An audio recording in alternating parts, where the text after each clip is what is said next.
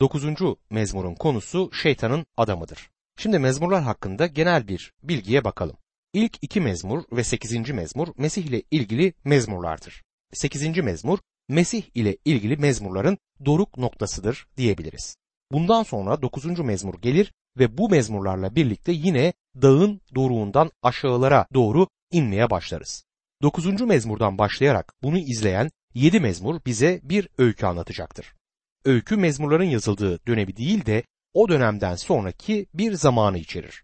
Bir açıdan diyebiliriz ki 8. mezmuru izleyen 7 mezmur öngörüyle ileride yer alacak olan bir olayın öyküsünü dile getirir. İleride geleceği beklenilen son günlerde Yahudi halkından geri kalanların nasıl acı çekecekleri dile getirilecektir. Bunun yanı sıra yasasız adam ya da günah adamı diye kutsal kitapta açıklanan bir kişi hakkında bilgi verilecektir. Bu adam hala yeryüzüne gelmemiştir. İleride Rabbin belirlemiş olduğu bir zamanda bu yasasız adam ortaya çıkacaktır. 9. ve 10. mezmur birbirine o kadar bağlıdır ki bu iki mezmuru bir arada yorumlamak gerekir. Orijinal İbranicesine bakarsak bu iki mezmurda İbrani alfabesine göre bir düzenleme bulunmaktadır. Bu nedenle bazı çevirilerde bu iki mezmur bir arada görünebilir. Bu mezmur Mut Labben'deki orkestra şefine yazıldı. Bu ne demektir? Mut Labben'in anlamı oğulun ölümü diye çevrilebilir. Bazı yorumcular bu 9. mezmurun başlığını 8. mezmura da atfederler. Bu 9. mezmurun başlığı genelde Davut tarafından yazıldığına işaret etmektedir. Bazı yorumcular ise bu mezmurda Golyat'ın ölümünün betimlendiğini ileri sürer. Bazıları ise Batşeba'nın oğlunun ölümünü dile getirdiğini iddia etmektedir. Genel olarak diyebiliriz ki bu mezmur bir oğulun ölümünü dile getirir. İlk doğan oğulun ölümüdür bu. Bir başka yorum vermek gerekirse ben şunu söyleyebilirim. Bu mezmur İsrail halkının Mısır'daki kölelikten kurtuluşu sırasında Mısırlıların ilk doğanlarının ölümüyle ilgilidir. 9. mezmur önce bir övgüyle başlar. 9. mezmur 1 ve 2. ayetlerde şöyle yazar. Ya Rab bütün yüreğimle sana şükredeceğim. Yaptığın harikaların hepsini anlatacağım. Sende sevinç bulacak, coşacağım. Adını ilahilerle öveceğim ey yüceler yücesi. 7. mezmurda olduğu gibi bu mezmurda Rabbi överek başlar. 7. mezmurda olduğu gibi bu mezmurda da tam zamanı bilinmeyen bir gelecekte sağlanacak olan üstün zaferin kutlanışı dile getirilmektedir. 8. mezmurda bu zafer her şey onun ayakları altına serilecek sözüyle betimlenir. Kısa bir süre için meleklerden aşağı kılınan ama sonra en üstün onura sahip olan İsa Mesih'in kazanacağı zafer dile getirilmiştir. Aslını incelersek göreceğiz ki bu mezmurda İsa Mesih'in hangi koşullar içinde bu zaferi sağlayacağı anlatılmaktadır. Doğruluk tahtına oturduğu zaman yeryüzünde ne gibi bir durum hüküm sürecek bunu açıklayacaktır. İleride yer alacak olan bu kurtuluş olayının kutlanmasına tüm insanlar katılacaktır. Bu kutlamada Rabbe övgüler yükseltilecektir. Bu sahneyi Vahiy kitabında da görebiliriz. Yahudi halkı arasında birçok insan, kilise topluluğu ve 24 ihtiyar bu kutlamanın içerisindedir. 9. mezmur 3 ve 4. ayetlerde düşmanlarım geri çekilirken sendeleyip ölüyorlar senin önünde. Çünkü halkımı, davamı sen savundun. Adil yargıç olarak tahta oturdun diyor. Yine görüyoruz ki hemen 8. mezmurda sözü geçen zamana giriyoruz. Bu dönemde her şey onun ayakları altına serilecektir. Martin Luther bu durumu şöyle açıkladı. Rab tek bir kişiden yana oldu mu hemen bir çoğunluk oluşur. Martin Luther acaba Rab benden yana mı diye düşünmedi. Onun ilgisi, kaygısı acaba Martin Rab'den yana mıydı sorusudur. Davut peygamber de aynı ilgiyle yaşadı. Onun ilgisi de acaba ben Rab'den yana mıyım sorusuyla noktalanmıştır. Davut'u ilgilendiren yaşamdaki amaçlarının Rabbin amacı doğrultusunda olmasıydı. Bizim de ilgimiz bu olmalıdır değerli dinleyicim. Siz Rab'den yana mısınız yoksa ona karşı mısınız? Şimdi Davut ileride gelecek olan yargıdan 9. mezmur 5. ayetten itibaren söz etmeye başlar. Ulusları azarladın, kötüleri yok ettin, sonsuza dek adlarını sildin der 5. ayette. Tanrı tanımazları azarlayan kimdir? Doğal olarak Rabbin kendisi. Bunu ne zaman yaptı? Şimdiki dönemde Rab kötüleri azarlıyor ama zaman gelecek bütün kötüler yargı altına geleceklerdir. O zaman her kötü kişi azarlanacaktır. Dinleyin mezmurun sözleri 6. ayette nasıl devam ediyor. Yok olup gitti düşmanlar sonsuza dek. Kökünden söktün kentlerini. Anıları bile silinip gitti. İleride gelecek olan o korkunç yargının gerçekten yer alacağı konusunda verilen açık bir ön bildiridir bu. Günümüzde insan her şeyin kolay yolunu aramaktadır. Günahların oluşturduğu suçluluk duygusundan kurtulmak için insan bin dereden su getirir, din vecibeleri içinde aydın düşünceler kisvesi altında ya da evrim teorisi ışığında kendi günahlılığını hiçe indirmeye çalışır. Bir de cehennem yoktur çünkü yargı yoktur diye kendini aldatır. Günümüzde İsa Mesih'in sevindirici haberi duyurulurken bunun yanı sıra ileride son bir yargı olacağı da açıkça duyurulmalıdır. Son yargıdan söz etmezsek sevindirici haberin etkisi olmaz. İnsan günahlarından dolayı yargı altında olduğunu ve günahları bağışlanmazsa cehenneme gideceğini duymazsa kurtuluşa ihtiyacı olduğunu nereden öğrenecektir? Bazen insanlara cehennemden söz etmeyi istemiyoruz. Onları korkutmak istemediğimizden olabilir ama cennetin yanı sıra cehennemin de var olduğunu duyurmalıyız. Son yıllarda verilen vaazların içeriğine şaşıyorum. Kurtuluşun ne kadar kolay olduğundan, her şeyin bizim için hazırlandığından ve elimizi kolumuzu sallayarak cennete girebileceğimizden söz ediliyor.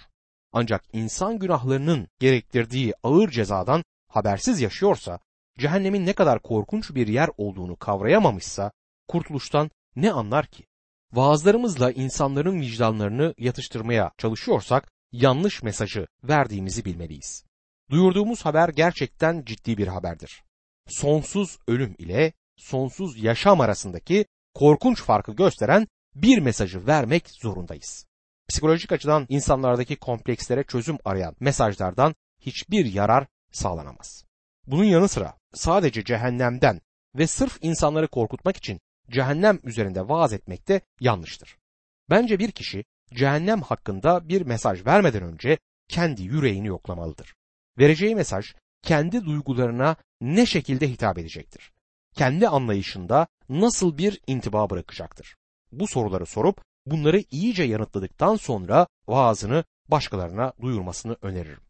Acaba cehennem hakkında konuşurken oraya gidecek olan insanlardan dolayı vaizin kendisi acı çekiyor mu? Vaizin yüreği Rab Tanrı'nın kalbiyle bir atmalıdır.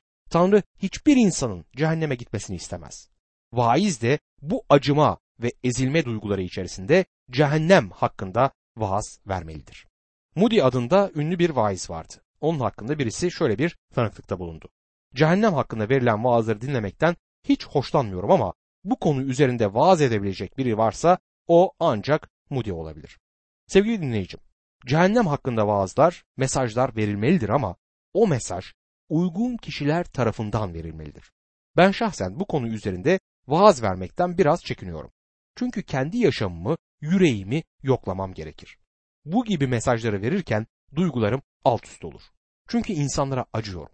Sevdiğim kişiler var ki hala İsa Mesih'e iman etmemişler.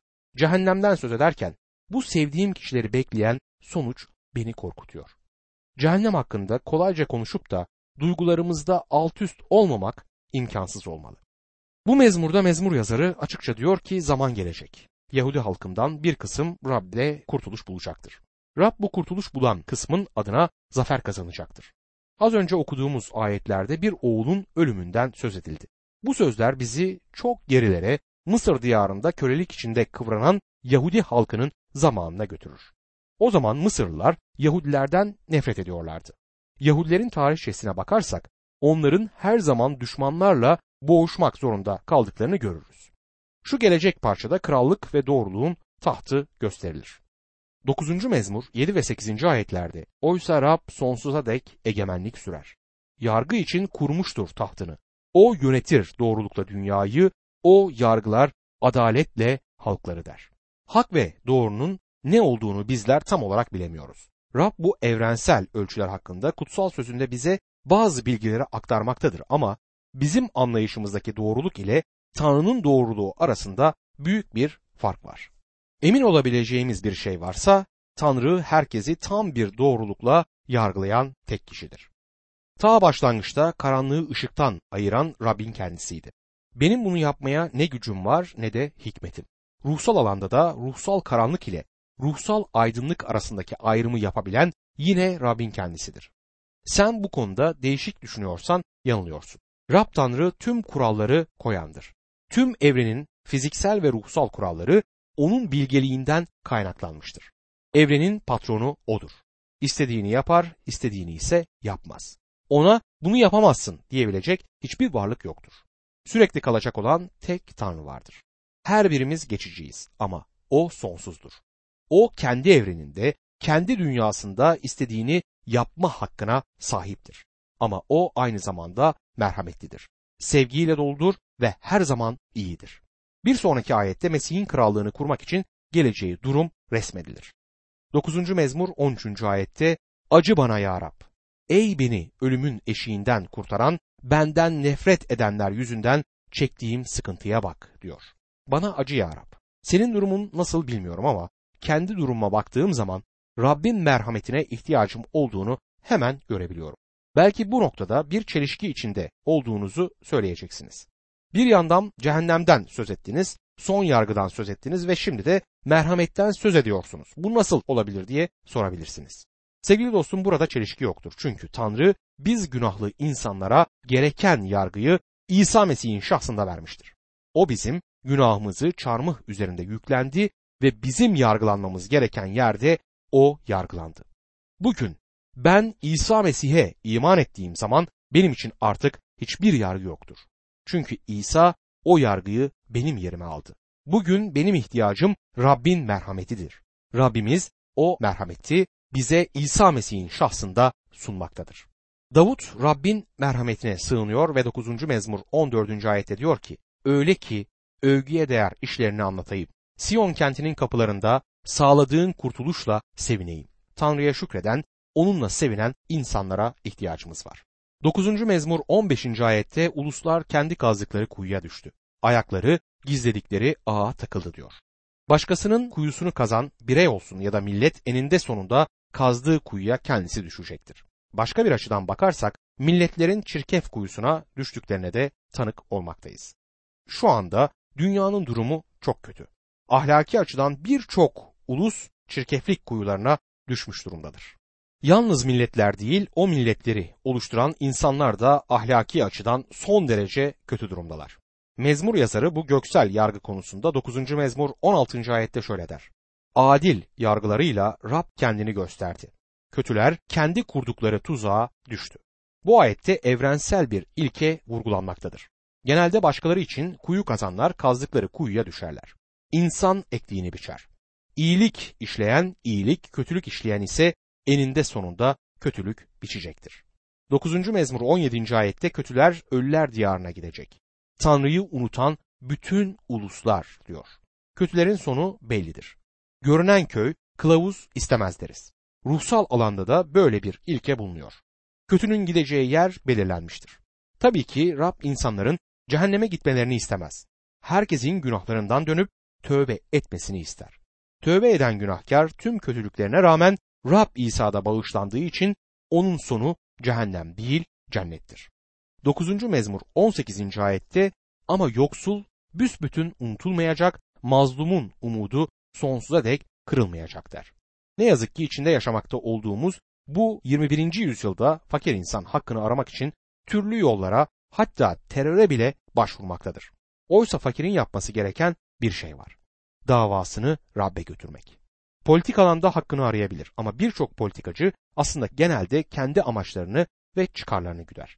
Bir sonraki seçimi nasıl kazanacağım diye yollar aramaktadırlar.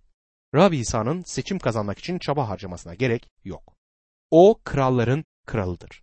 Sonsuz egemendir ve zamanı gelince sonsuz egemenliğini yeryüzünde tam anlamıyla kuracak ve bu egemenliğin asasıyla adil bir düzeni sürdürecektir.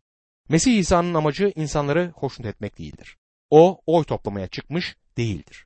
Yeryüzüne insan bedeninde geldiği zaman Baba Tanrı'nın isteğini yapmaya geldiğini belirtti. Bu nedenle ikinci kez gelişinde o göksel isteği tam olarak uygulayacaktır. İhtiyacı olan artık şikayet edemeyecektir. Çünkü tüm ihtiyaçlar karşılanacaktır. İhtiyaç içinde olanların ihtiyaçları artık göz ardı edilmeyecektir.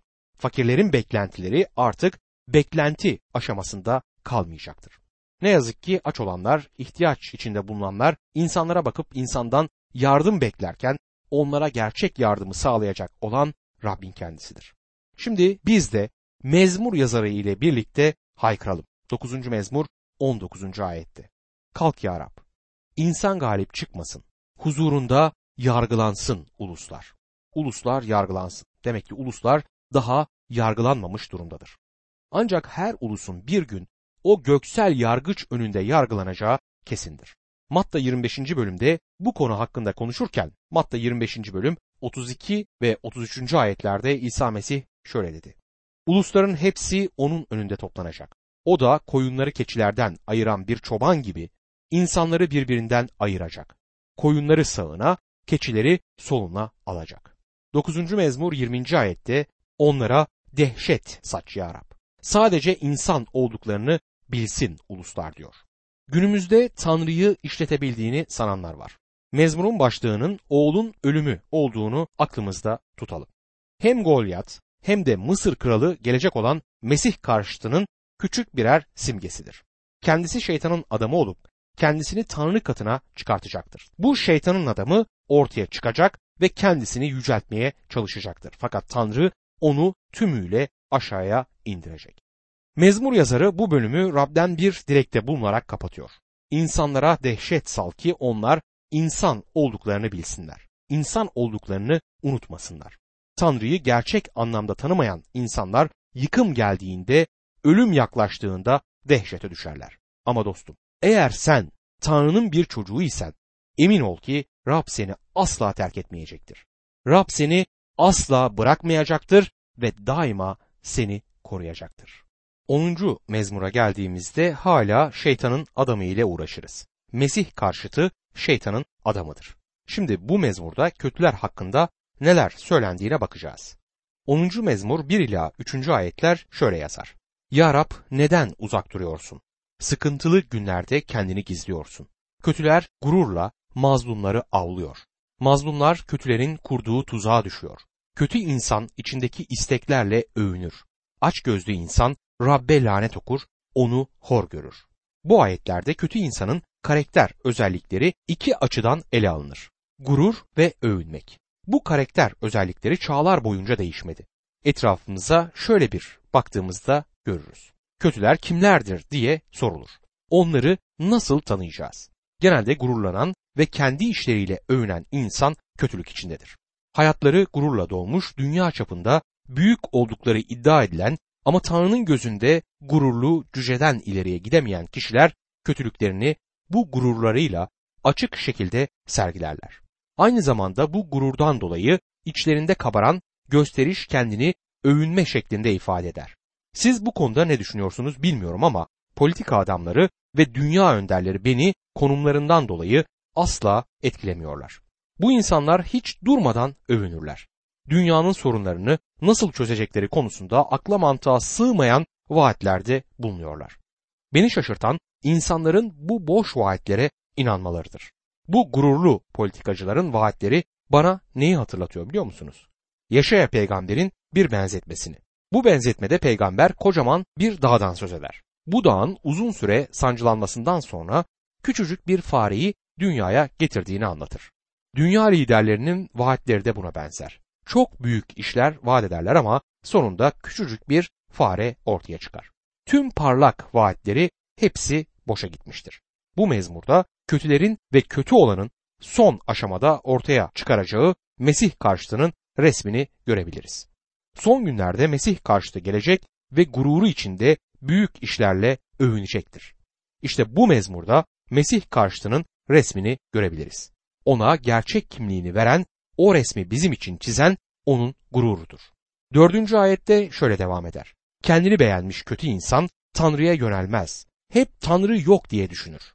Kötü adamın düşünceleri içinde Tanrı hesaba katılmaz. Onun tüm düşünceleri Tanrı'nın var olmadığını haykırır. Biliyor musunuz? Mesih karşıtı bir ateist olacaktır. İnsanlık tarihine bakarsak göreceğiz ki uzun bir zaman insanlar arasında ateist düşüncelere yer verilmiyordu. İnsanlar kötüydüler ama yine de Tanrı'nın varlığına inanıyorlardı. Ancak Davut peygamberin zamanında ateist düşüncenin ortaya çıkmaya başladığını görürüz. Başlangıçta ateistler yoktu çünkü Adem ile Havva'dan başlayarak Nuh, İbrahim, İshak ve Yakup gibi kişiler göksel açıklamaların ışığında hala diri Tanrı'nın var olduğuna inanıyorlardı. Tanrı'nın vahyine yakındılar. Nuh peygamber Adem'i şahsen tanıyan bir adamı tanıyordu.